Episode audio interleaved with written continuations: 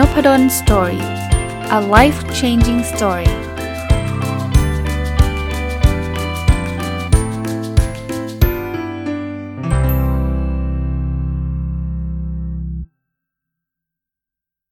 สวัสดีครับ ยินดีต้อนรับเข้าสู่นพดล Story Podcast นะครับ วันนี้มารีวิวหนังสืออีกเล่มหนึ่งนะ เล่มนี้ชื่อว่า productivity flow ภาวะลื่นไหลทำอะไรก็ง่ายหมดนะครับ เขียนโดยคุณสิทธินันท์พลวิสุทธ์ศักดิ์หรือเรียกชื่อเล่นว่าคุณแบงค์นะครับ เป็นเจ้าของเว็บไซต์ Content c h i f u นะหลายคนคงรู้จักเว็บไซต์นี้นะครับ หรือเพจนี้นะ ก็ต้องบอกว่าอย่างแรกก่อนต้องขอบคุณคุณแบงค์นะครับสำหรับหนังสือเล่มนี้ เพราะว่าขอบคุณ 2 อย่างนะครับ อันแรกก็คือให้เกียรติให้ผมเป็นหนึ่งในคนที่เขียนคำนิยมให้นะครับ ก็ ก็เลยได้อ่านต้นฉบับก่อนชาวบ้านเขานะแล้วก็อีกทีหนึ่งก็คือให้เกียรติแวะมาหาที่ธรรมศาสตร์ แล้วก็เอาหนังสือมาให้พร้อมลายเซ็นนะก็แน่นอนนะครับหนังสือเล่มนี้ผมว่ามีประโยชน์อย่างยิ่งสำหรับคนที่อยากจะมี productivity แต่ว่าไม่ใช่ว่าบ้างานอย่างเดียวนะ เป็นเป็นเทคนิคดีๆ หลาย ๆ อันนะ หนังสือหนาพอสมควรนะอ่านตั้งแต่ตอนที่ยังไม่ได้เป็นรูปเล่ม แล้วพอมาเป็นรูปเล่มก็อ่านอีกรอบหนึ่งคิดว่า มีหลายหลายประเด็นที่วันนี้อยากจะหยิบมาฝากกันละกันนะครับ แต่ว่าไม่ไม่ครบแน่นอนนะแนะนำซื้อหนังสือนะ เพราะว่าถ้าถ้าถ้าอยากที่จะจะเรียกว่าอะไรนะ ศึกษาแบบละเอียดเนี่ยหนังสือมันละเอียดกว่าบุ๊กรีวิวทางทางพอดแคสต์แน่ๆ เริ่มต้นในหนังสือก่อนนะเขาก็บอกว่าจะทำ productivity flow เนี่ย ก็มี 5 ขั้นนะหนึ่งคือเขียน vision mission statement นะครับ ก็คือคล้ายๆส่วนตัวนะ เราอยากเป็นอะไร ตอนนี้เราเราจะทำอะไรนะครับ แล้วก็ 2 คือตั้งเป้ารายปี เป้าหมายรายปีนะหนังสือพูดถึง OKR เลยนะครับ คุณคุณแบงค์นะครับ ก็ทำ OKR เหมือนกัน Personal OKR เหมือนกันนะครับ 3 คือซอยเป้าให้เล็กลงนะอ่าพอเป้าใหญ่ๆเนี่ยบางทีมันก็ท้อแล้วมันก็ไกลนะครับสคือลงมือทำทุกวันนะก็จริงๆเบสิกเลยเนอะแต่ว่ามันไม่ง่ายไง ถ้าอยากสำเร็จคุณนิดนึงหน่อยนึงก็ยังดีกว่าไม่ทำนะแล้วก็ 5 คือวัดผลแล้วก็รีวิว ผมก็เป็นคนที่ชอบการวัดผลนะเพราะนั้นเนี่ยผมก็สนับสนุนครับว่าการวัดผลส่งผลจริงๆอะมาดูโค้ดหรือว่าคำพูดบางคำในหนังสือที่ผมชอบแล้วกันแล้วก็เดี๋ยวจะหยิบมาชวนคุยนะสิ่งสำคัญที่คนอยากจะเพิ่ม productivity ในการทำงาน ต้องเข้าใจนั้น ไม่ใช่ การพยายามคิดค้นหาวิธีว่าทำอย่างไรให้ตัวเองมีเวลาในการทำงานมากขึ้น แต่เป็นการคิดว่าทำอย่างไรที่จะใช้เวลาที่มีจำกัดทำงานออกมาได้อย่างมีประสิทธิภาพนะคือคือพอยเนี้ยบางคนบอกว่าผู้จะไปเพิ่มมันไม่ productivity เพราะว่างานไม่มีวันหมดจริงนะครับ เพราะนั้นถ้าเกิด point productivity ก็คือจะแบบหาเวลาทำงานแล้วก็งานมายัดยัดยัดยัดยัดเนี่ยผมคิดว่าคงไม่ใช่ point นะสุดท้ายเบิร์นเอานะถ้าทำ productivity แบบนั้นเนี่ย คือแบบวันเสาร์อาทิตย์ก็จะจะจะได้มีเวลามากขึ้นจะได้ทำงานมากขึ้นและอัดอัดเข้าไปเนี่ย ผมคิดว่าคงไม่ใช่นะครับ แต่ว่า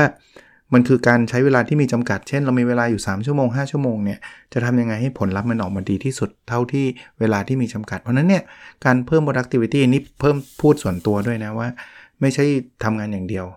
มันคือเราจะได้ทำงานเสร็จเร็ว แล้วเราจะได้มีเวลาไปอยู่กับครอบครัว เราจะได้มีเวลาไป ไปทำอะไรที่ตัวเองแบบอยากทำหลาย ๆ เรื่องนะครับ คงจะเป็นรูปแบบนั้นมากกว่า เอออันนี้ผมก็ชอบนะ คือคือมันมีคำแนะนำแบบนี้อยู่บ่อยๆใช่ไหมว่า eat that frog เข้าใจปะกินกบตัวนั้นซะเป็นหนังสือของ Brian Tracy นะครับ แปลเป็นไทยแล้วนะคือข้อแนะนำก็คือว่าช่วงเช้าๆงานที่ยากที่สุด งานที่เราเกลียดที่สุดมาทำเหตุผลเพราะอะไรเพราะว่าคนตอนเช้าเนี่ยคนจะมีมีพลังเยอะนะครับ เขาเรียกว่ามีกำลังใจสมองปลอดโปร่งเพราะฉะนั้นเนี่ยถ้าเกิดคุณเอางานที่ยากที่สุดมาทำช่วงเช้าเนี่ยทั้งวันนั้นคุณจะสบายใจเลย คุณจะแบบ chill เลย เพราะว่าตอนเช้าคุณทำงานยากไปแล้วไงนะถ้าเกิดคุณเก็บงานยากไว้เนี่ยมันจะอยู่มันจะรกสมอง แล้วคุณก็จะกังวลใจไปทั้งวัน แล้วพอเย็นๆเนี่ยคุณก็ต้องทำอยู่ดีอะแต่คุณทำแบบไม่ไม่สดชื่นนะแต่คุณแบงค์เขียนบอกนี้แล้วผมเห็นด้วยนะบอกว่าวันไหนรู้สึก fresh ก็กิน frogก็คือเอางานยากมาทำในวันที่รู้สึก fresh แต่วันไหนรู้สึกอ้องก็กินเค้กคือมันไม่ได้ทุกวันตอนเช้าที่เราจะ fresh นะมันจะมีบางเช้าที่เรา fail แบบ โอ้ยเบื่อเหนื่อยไม่ไหวแล้ว มันมีนะ บางเช้าเป็นแบบนั้น ถ้าเช้าแบบนั้นคุณเอา frog มากิน ก็คือเอางานยากๆมาทำคุณก็จะทำไม่ไหว บางทีเนี่ยสตาร์ทจากสิ่งที่ง่ายเค้กเนี่ยคืองานที่ง่าย งานแบบเล็กๆ แต่เวลาเราสตาร์ทเนี่ยคืออย่างน้อยๆเนี่ย frog มันมันไม่ไหว ก็เอางานง่ายๆมาทำก็ยังดี ส่วนตัวผมเพิ่มให้อีก บางทีสตาร์ทจากงานง่ายเนี่ยนะมันเกิดโมเมนตัมบางทีเริ่มแบบนี้ก่อนก็ได้นะ ถ้าถ้าแบบเออไม่ไม่รู้จะทำอะไรเราเอางานยากมาทำตอนเช้าโอเค แต่ถ้าเกิดแบบว่าโหไม่ยังไม่อยากทำลองสตาร์ทจากงานง่ายที่มันทำแบบ 5 นาทีเสร็จ แล้วมันจะมี feel แบบเฮ้ยทำเสร็จแล้วเว้ยมามางานต่อไปต่อไปอย่างเงี้ย ผมเคยทำเหมือนกันก็ work นะครับก็ work อีกอันเป็นสุภาษิตจีนนะเขาเขียนไว้บอกว่าแปลเป็นไทยแล้วกันนะครับ แม้แต่หมึกที่จางที่สุด ก็ยังทรงพลังกว่าความทรงจำที่แข็งแกร่งที่สุด คือไม่ต้องไปจำนะผมอ่านตรงเนี้ยปุ๊บเนี่ยผมเลยทำให้ to do list ไงจำได้ไหมรายการ Sunday Reflection ที่ผมบอกอะผมเริ่มทำ to do list เพราะว่าตอนหลังๆมันรกหัวมากๆครับ คือคือใช้จำเอาแล้วบางทีก็จำไม่หมด เพราะงานเนี่ยพอผมทำ to do list เนี่ยมีตั้ง 18 เรื่องที่ผมต้องทำให้เสร็จนะ แต่ไม่ได้หมายถึงวันเดียวนะครับ ในเร็วๆนี้ เพราะฉะนั้นเนี่ยพอทำ to do list เสร็จปุ๊บเนี่ยมันมันเหมือน unload ไอ้ตัวตัวอะไรที่มันลกสมองเราออกไปอะ่ะ คือไม่งั้นเราต้องคอยจำว่าเรื่องนั้นทำยัง เอ๊ะไอ้ต่อเราจะต้องทำอะไรนะมาลืนนี้เราเจอเราลืมแล้วอะไรเงี้ย พอเขียนแล้วจบเลยนะครับ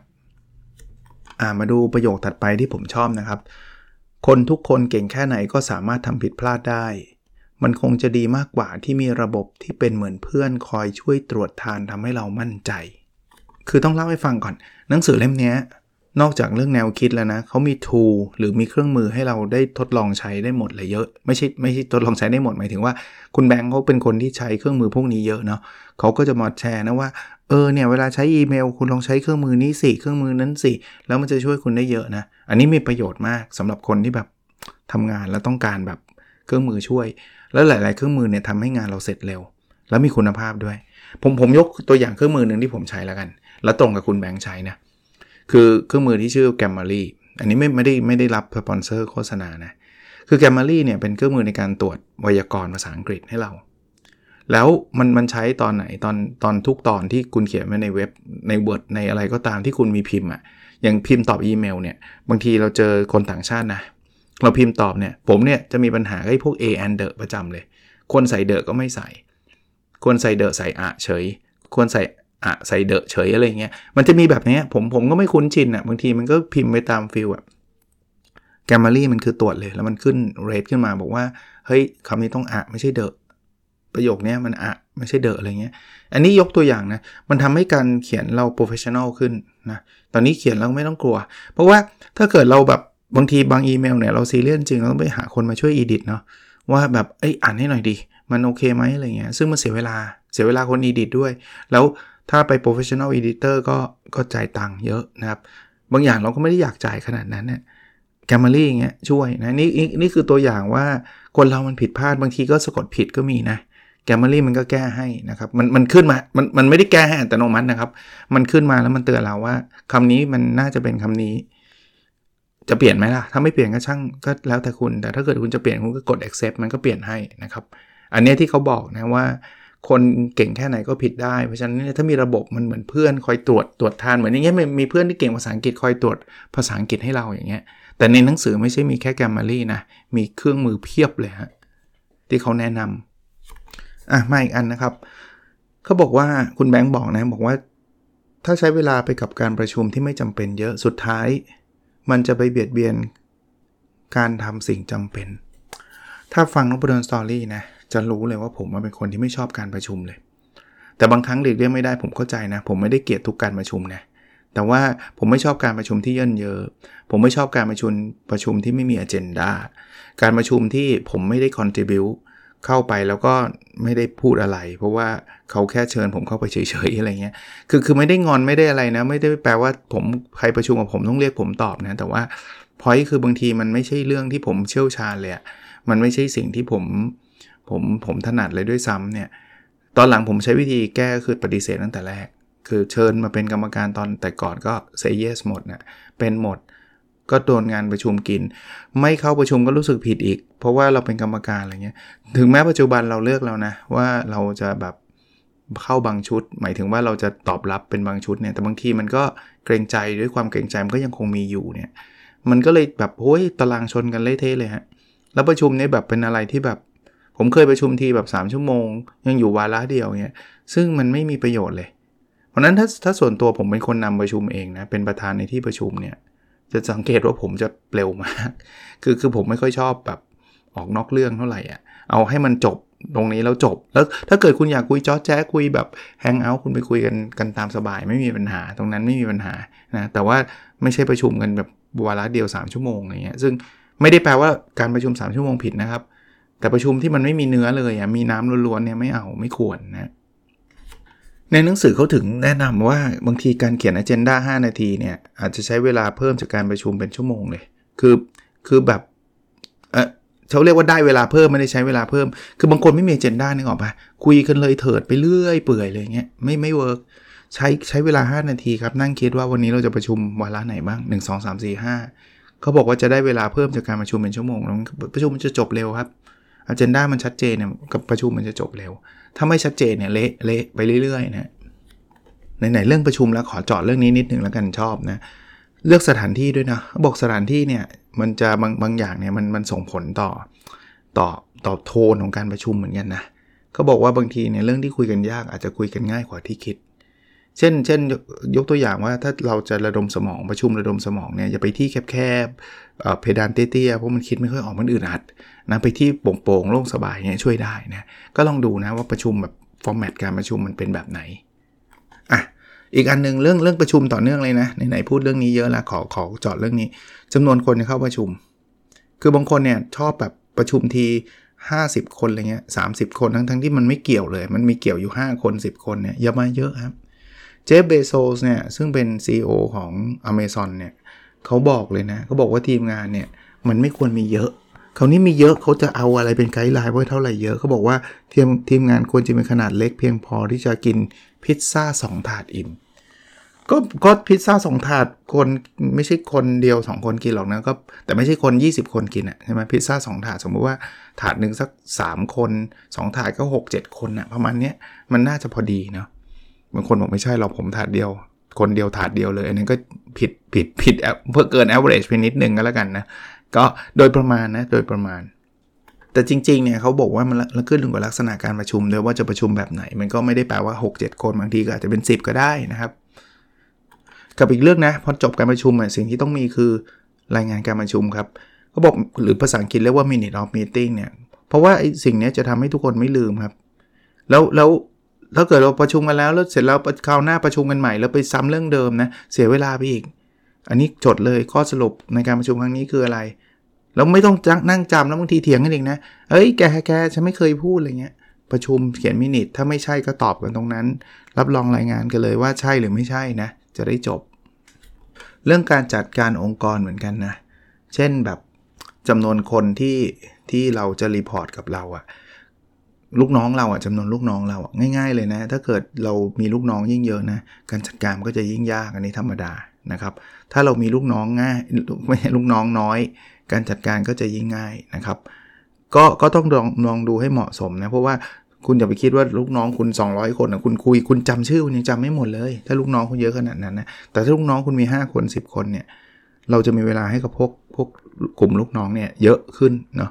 เราก็จะมีเวลากับตัวเองเยอะขึ้นด้วย คุณมีลูกน้อง 500 คนนะเขาเป็น direct report นะบางคนบอกอ้างั้นผมเป็น CEO ก็ตายเดี๋ยวผมบริษัทผมทั้งบริษัทเป็นลูกน้องผมคือ direct report หมายถึงว่าลูกน้อง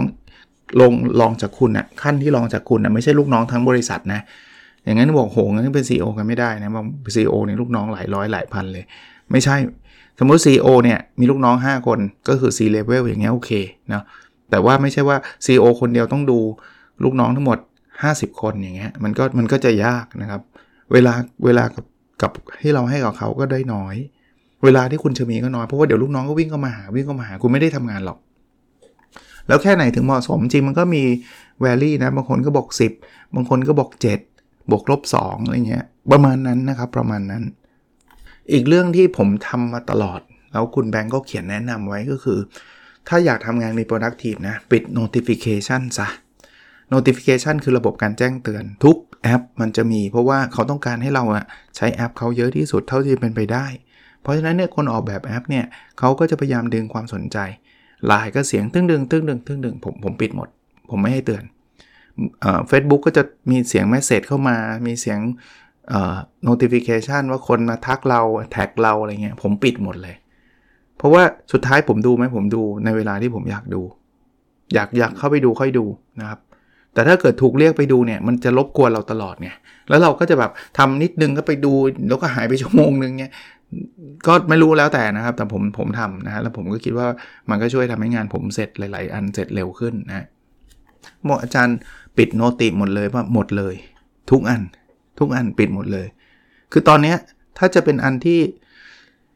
กวนผมได้เยอะสุดคือโทรศัพท์ แต่จริง ๆ โทรศัพท์ผมก็ปิดเสียงนะครับ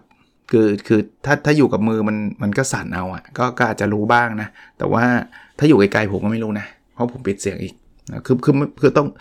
ต้องการชั่วโมงมีสมาธิก็จะแบบปิดปิดทั้งหมด ยกเว้นว่าบางบางเวลาเท่านั้นเอง เราอยากเล่นเราก็เข้าไปเล่นนะ อันนี้เป็นอีกเทคนิคหนึ่งซึ่งส่วนตัวพอพอพออายุเยอะๆแล้วไม่ค่อยได้ทำเท่าไหร่แต่ว่า เด็กๆก็ตระหนักรู้ว่าเออเราก็เคยทำแบบนี้เหมือนกัน คุณแบงค์บอกว่าถ้าอยาก ได้ตัวเร่งชั้นดีในการกระตุ้นให้เราเรียนเนี่ยให้ไปสมัครสอบครับ เหมือนเหมือนอยากเรียนภาษาอังกฤษเนี่ยนั่งเอาไว้วันหนึ่งจะได้เรียนไม่ได้เรียนหรอกไปสมัครสอบ TOEFL สมัครสอบ IELTS TOEIC อะไรพวกเนี้ยพอสมัครปุ๊บเดี๋ยวเราต้องอ่านเพราะเราเสียดายค่าสมัครอะ่ะถ้าสมัครแล้วไปสอบแล้วสอบไม่ได้มันก็เสียดายเงินฟรีใช่ปะ่ะเดี๋ยวมันมันหาทางเรียนเองอะ่ะผมไม่ได้ใช้เพราะว่าหลังๆ ก็ไม่ได้สอบอะไรใช่ไหมแต่ว่าผมใช้แบบนี้ถ้าอยากผมบอกอาจารย์ใหม่ๆเหมือนกันบอกถ้าทำอยากทำวิจัยให้ไปขอทุน ขอก่อน แล้วเดี๋ยวคุณทำเองอะ่ะเพราะมี deadline ถ้าบอกว่าไว้ว่างๆจะทำไม่ได้ทำสักรายลองดูนะครับอันนี้ก็เป็นแบบเหมือนเหมือนวิธีการกระตุ้นทำให้เราได้ทำในสิ่งที่เราอยากทำแต่ชอบผัดวันประกันพรุ่งสมัครสอบเลย มันจะสร้าง deadline ขึ้นมา คุณแบงค์แนะนำเรื่องของการจดด้วย เวลาคิดคิดอะไรทำอะไรให้จดไว้อย่าไปจำจำแล้วมันเหนื่อยเมื่อกี้เคยคุยแล้ว แต่บางคนบอกว่าจดเป็นรูปภาพแล้ววาดภาพไม่สวยอะไรเงี้ย สวยไม่เน้นครับ เน้นเข้าใจง่าย เอาเอาจดแล้วเราเข้าใจง่ายไม่ต้องสวยหรอกอะแล้วเวลาเราไปเรียนหรือว่าไปเข้าคอร์สอะไรเงี้ยถ้าไม่รู้ทำไง คุณแบงค์พูดง่ายๆเลยนะ แต่คุณแบงค์ก็สุภาพใช่ไหมเขาเขียนบอกว่า ไม่รู้แล้วถามคือคนฉลาด ไม่รู้แล้วเงียบคือคนจุดๆเติมเอาเอง ก็อย่างว่านะถ้าไม่รู้แล้วเราไม่ถามนะ เราก็จะไม่รู้ต่อไปอะ่ะเอออย่าไปว่าเขาเลยนะครับก็ก็จะกลายเป็นคนไม่รู้ต่อไปบางทีก็เสียดายเนอะไปลงคอร์สเรียนจ่ายเงินเยอะแยะเนี่ยถ้าไม่รู้ก็ถามสิครับ แล้วผมเชื่อว่านะเอาเป็นว่าอาจารย์หรือวิทยากรส่วนใหญ่ยินดีตอบอยู่แล้ว เขาอยากให้ถามด้วยซ้ำเขาจะได้รู้ว่าไม่รู้อะไร แต่บางทีผมว่า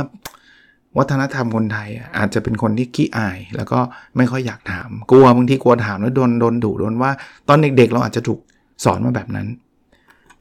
อาจารย์ถ้าถามอาจารย์ปุ๊บอาจารย์ดุเลย เธอไม่ฟังฉันพูดหรือไง ฉันนะพูดไปแล้วอะไรเงี้ยก็ไม่ก็ไม่ได้อาจจะไม่ได้ฟังจริงๆเอาหรือฟังแล้วไม่เข้าใจก็ก็เป็นไปได้ใช่ไหมแต่ว่าโดนถามโดนดุบ่อยๆเราก็เลยเลิกถาม จริง ๆ เปลี่ยนใหม่ครับ ส่วนใหญ่เนี่ย ผมผมเชื่อนะ คุณไปเรียนคุณไปอะไรเงี้ยเขาไม่ได้มามาด่าคุณหรอกถ้าเกิดคุณถาม แต่ถ้าเกิดอาจารย์คนไหนเขาเป็นแบบนั้นอยู่ก็โอเคก็เข้าใจ แต่ผมว่ามันเป็นส่วนน้อยแหละอะมาดูวันถัดไปครับ คุณแบงค์เขียนบอกว่าคุณคือค่าเฉลี่ยของคน 5 คนที่คุณใช้เวลาด้วยมากที่สุด เพราะฉะนั้นอยากเก่งเรื่องไหนให้ไปอยู่กับคนที่สนใจหรือเก่งเรื่องเหล่านั้น เหมือนหนังสือที่ผมเขียนเลยรีวิวก็เป็นธีมเดียวกันนะเนาะคือถ้าเกิดคุณอยากเก่งเรื่องไหนอะคุณไปอยู่ในกลุ่มนั้นนะเดี๋ยวคุณจะเก่งขึ้นเรื่อยๆนะไปหาคนเก่งอยู่นะ ไม่ใช่ไปหาคนที่ไม่รู้เรื่องนั้นนะคุณอยากเขียนหนังสือเก่งๆคุณพยายามไปอยู่กับคนที่เขาเขียนหนังสือเก่งๆอะ่ะ เขาเขาอยู่ได้ยังไงอาจารย์ก็ผมไม่ได้เป็นญาติเขาไม่ได้ไปอยู่จริงๆ หมายถึงว่าเขาจัดคอร์สคุณก็ไปไปฟังไปเข้าเรียนกับเขาเขาเขาดูเขาออก YouTube ก็ไปฟังเขานะมันจะมีแหละคนเก่งเรื่องไหนโดนสัมภาษณ์เรื่องนั้นเป็น 10 เป็นร้อยแหละ ถ้าเขาเก่งจริงอะ่ะมันจะมีคนสนใจแล้วก็สัมภาษณ์เขาเนาะหรือไปอ่านผลงานหนังสือเขาก็ได้นะพอคุณไปใกล้ชิดแบบนั้นนะเดี๋ยวฝีมือคุณก็จะดีขึ้นตามทิศทางที่คุณอยากเก่ง คุณอยากเล่นหุ้นเก่ง คุณไปอยู่ในชมรมหุ้นที่เขาเก่งๆอะนะ ไม่ใช่เป็นหุ้นแบบหลอกลวงนะ เอาแบบคุณอยากเป็น VI คุณก็ไปอยู่ในกลุ่ม VI ของไทยเงี้ยเขามีสมาคมมีอะไรคุณก็ไปแจมไปเข้าร่วมกิจกรรมเดี๋ยวคุณก็เก่งเองอะในในมุมนั้นนะครับนะครับโฆษณาซ้ำไปเลยแล้วกัน อย่างเรียน MBA ใช่ไหมคุณอยากมีความรู้อยากได้เพื่อน อยากได้ connection อยากได้อยู่กับคนที่อยากเรียนรู้ คุณก็ไปเรียน MBA นะครับที่ที่ผมจัดรายการ MBA Weekly เนี่ย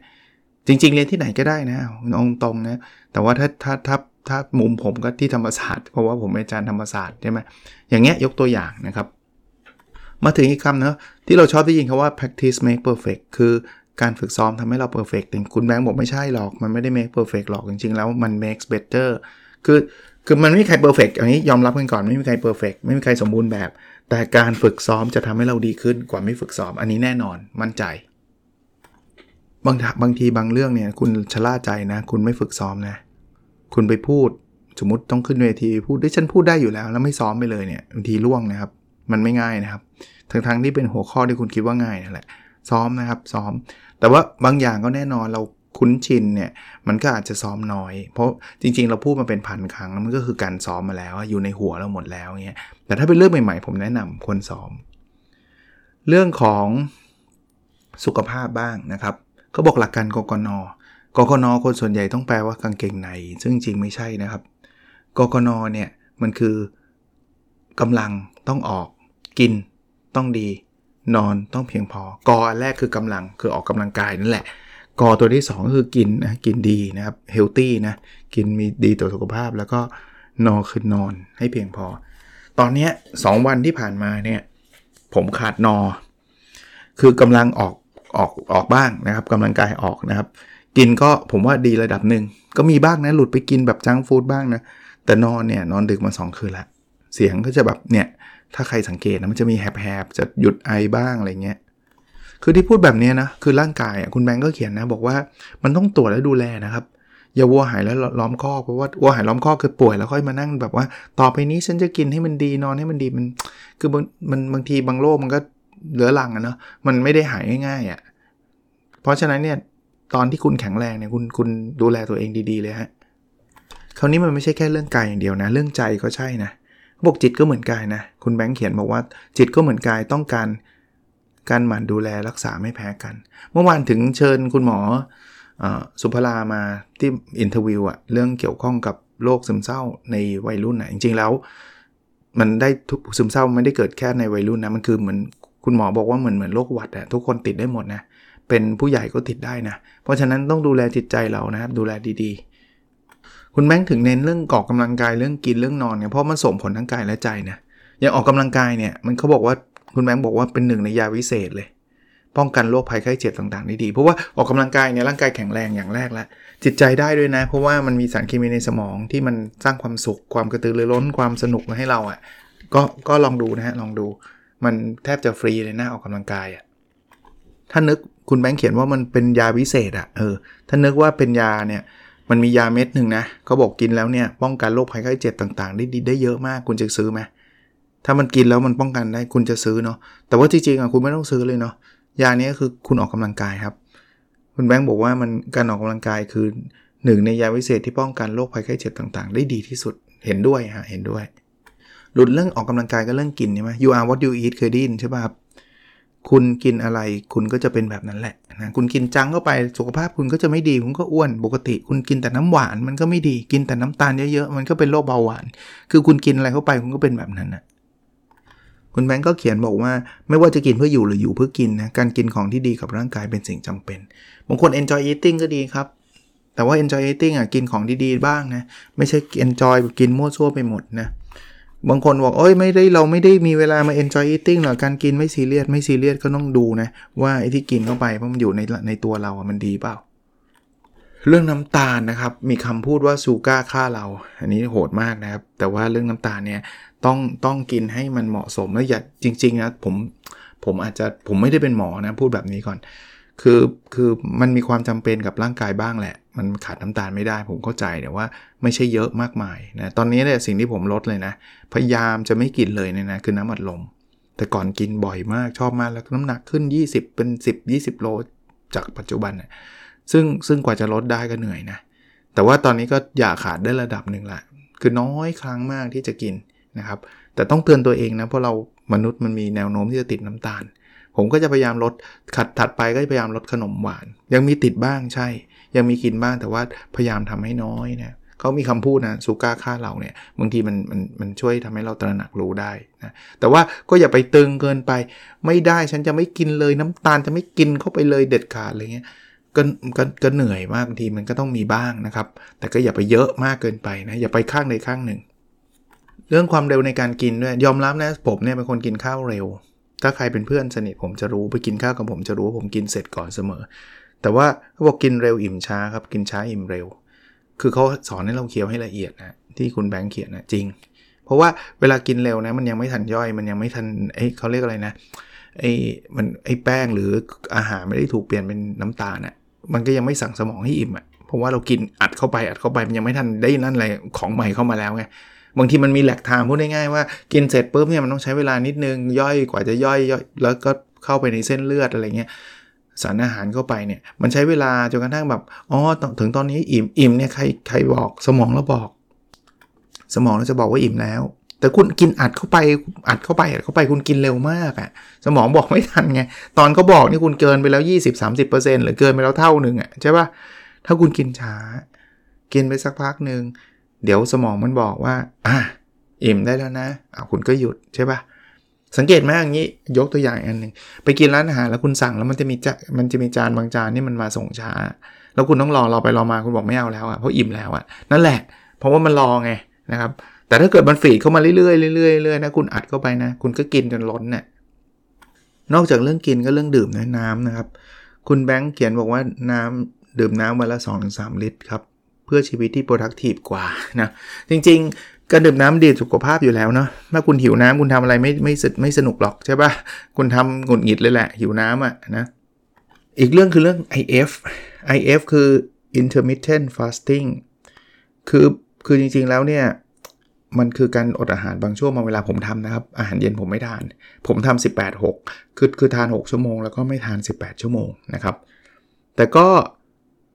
เน้นนิดนึงเรื่องนี้ไม่ใช่เรื่องแบบ อยากทำก็ทำแล้วทำเอ็กซ์ตรีมทำเยอะแยะเลยอด 24 ชั่วโมงอะไรเงี้ยปรึกษาคุณหมอด้วยนะครับปรึกษาคุณหมอด้วย เขาบอก IF บางทีมันไม่ใช่คำว่า intermittent fasting นะแต่มันคือ if ด้วย if แปลว่าถ้านะถ้าอะไรที่หนักไปรู้สึกทำไม่ไหว ก็อย่าฝืนกายฝืนใจเกินไปบางคนทำซะโอ้โหเฮ้ยเห็นพี่คนนั้นทำทำตาม บางทีมันไม่ดีกับร่างกายแล้วคอนดิชันของแต่ละคนหรือว่าสสภาพร่างกายของแต่ละคนเนี่ยมันไม่เหมือนกันนะ ต้องระวังเรื่องพวกนี้ปรึกษาคุณหมอปรึกษาคุณหมออะมันเรื่องการนอนบ้างอันนี้ง่าย ๆเลย นอนอย่างพอดี productivity ของคุณก็จะดีพอ นอนน้อยก็ไม่ดีอันนี้ชัดเจน ผมถึงบอกไงสองคืนที่แล้วเนี่ยนอนน้อยเพราะดูฟุตบอลนะดูฟุตบอล อีกคืนหนึ่งต้องต้องต้องทำงาน ก็น้อยมากน้อยมากก็พออีกวันมันจะเดี้ยงเลยเดี้ยงแบบ เป็นหวัดนอนอยากง่วงทั้งวันอะไรเงี้ยมันจะไม่เวิร์กหรอกนะเเออแต่นอนเยอะก็ไม่ดีนะ นอนเยอะก็ปวดหัวมึนหัวมันก็มากไปนะครับนะเขาก็มีเวลานอนที่เหมาะสมให้อะไรเงี้ย แต่เรื่องนอนเนี่ยน้ำหนักผมขึ้นเพราะนอนเนี่ยแหละ คือกินผมเท่าเดิม ออกกำลังกายก็ดีขึ้นมากขึ้นด้วยซ้ำแต่นอนนี่แหละ พอนอนน้อยเนี่ยน้ำหนักขึ้นทันที คุณแบงค์แนะนำอีกครับว่าตื่นให้ตรงเวลา อันนี้ผมทำนะครับ ไม่ว่าจะเป็นวันจันทร์อังคารพุธพฤหัสศุกร์หรือเสาร์อาทิตย์ที่เป็นวันหยุดก็ตามเนี่ยผมตื่นเวลาเดิมตลอด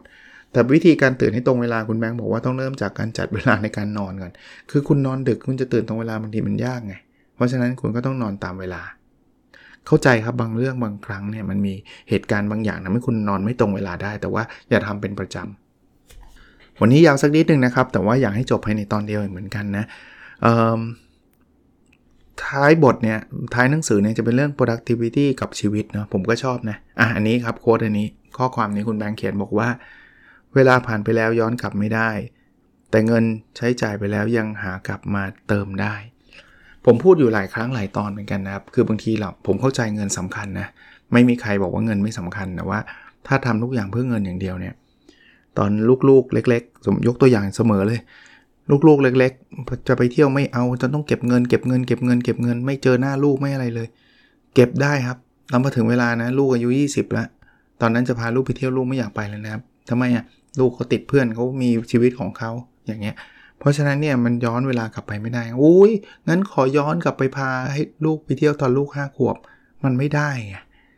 เพราะฉะนั้นเนี่ยบางผมไม่ได้บอกงั้นงั้นใช้เงินให้มันหมดเลย ลูกอายุ5ขวบใช้ให้มันหมดเลย มันก็ไม่ใช่ไง มันต้อง balance อะพูดได้ง่าย ไม่ได้ไม่ได้แปลว่าครึ่งครึ่งด้วยนะ คุณลองดูว่าอะไรที่มันย้อนกลับมาไม่ได้เนี่ย คุณอาจจะต้องยอมจ่ายก่อน แล้วก็คุณจะไม่เสียใจกับเงินที่จ่ายนั้นเลย เชื่อผมเหอะ ผมผมเอางี้ไม่ต้องเชื่อก็ได้ ผมทำแบบนี้ก็แล้วกัน คือตอนเนี้ยลูกผมก็โตเป็นวัยรุ่นหมดแล้วนะ ถามว่ามี moment คิดเรื่องตอนเด็กๆ ที่เขาได้ไปเที่ยวกับเราว่าคิดนะ แต่คิดแบบมีความสุขอะว่าแบบ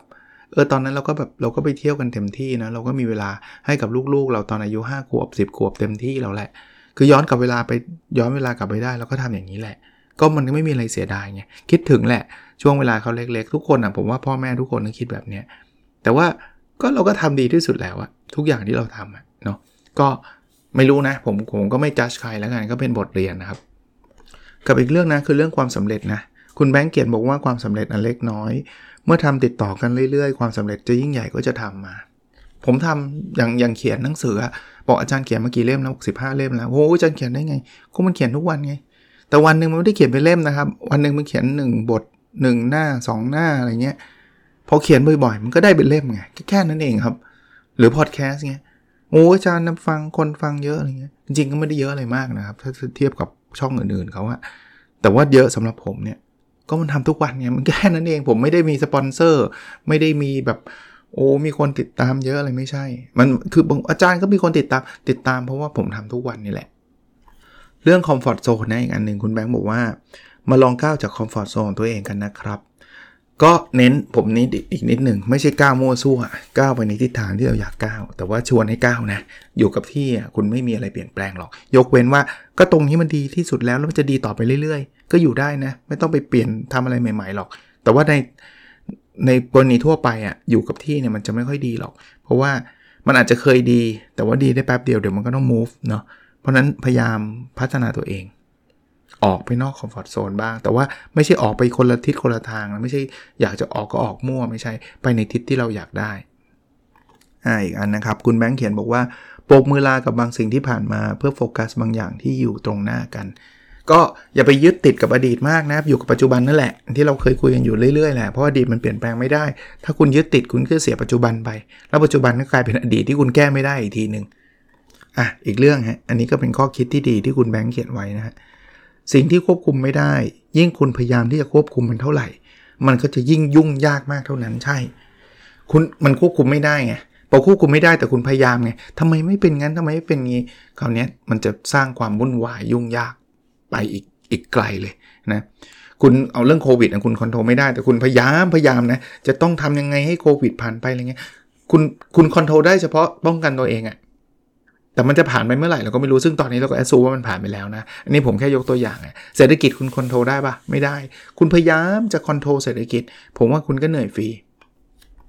ก็เป็นหนังสือที่ดีเล่มหนึ่งนะชื่อ productivity flow นะครับ ภาวะลื่นไหลทำอะไรก็ง่ายหมด เขียนโดยคุณสิทธินันพลวิสุทธิศักดิ์หรือคุณแบงค์เจ้าของเว็บไซต์ Content ชื่อฟูก็เราไปดูนะครับ มันมีรายละเอียดเยอะมากหนังสือหนาแบบโอ้เดี๋ยวเปิดดูเนี่ยผมว่า 400 กว่าหน้า ใช่ 400 กว่าหน้า แต่อ่านง่ายนะ อ่านเป็นบทบทไปนะครับ บางคนบอกโอ้ยสี่ร้อยกว่าหน้าท้อไม่อยากอ่าน เขาไม่ได้ให้อ่านรวดเดียวจบนี่ ก็ค่อยๆอ่านบอกอะก็จะอาจารย์อ่านรวดเดียวจบ ก็ผมชอบอ่าน คือคือคือบางทีบางคนเนี่ยชอบแบบ คือเราไม่ต้องแข่งกันอ่านเนาะ ไม่ต้องบอกว่าต้องอ่านให้จบภายในวันนั้นวันนี้ แต่แต่ทยอยอ่าน วางไว้หัวนอนก็ได้เออ วันนี้อ่านบทหนึ่งบทหนึ่งผมก็วางไว้หัวนอนเล่มเนี่ย โอเค แล้วเราพบกันในสดถัดไปนะครับสวัสดีครับ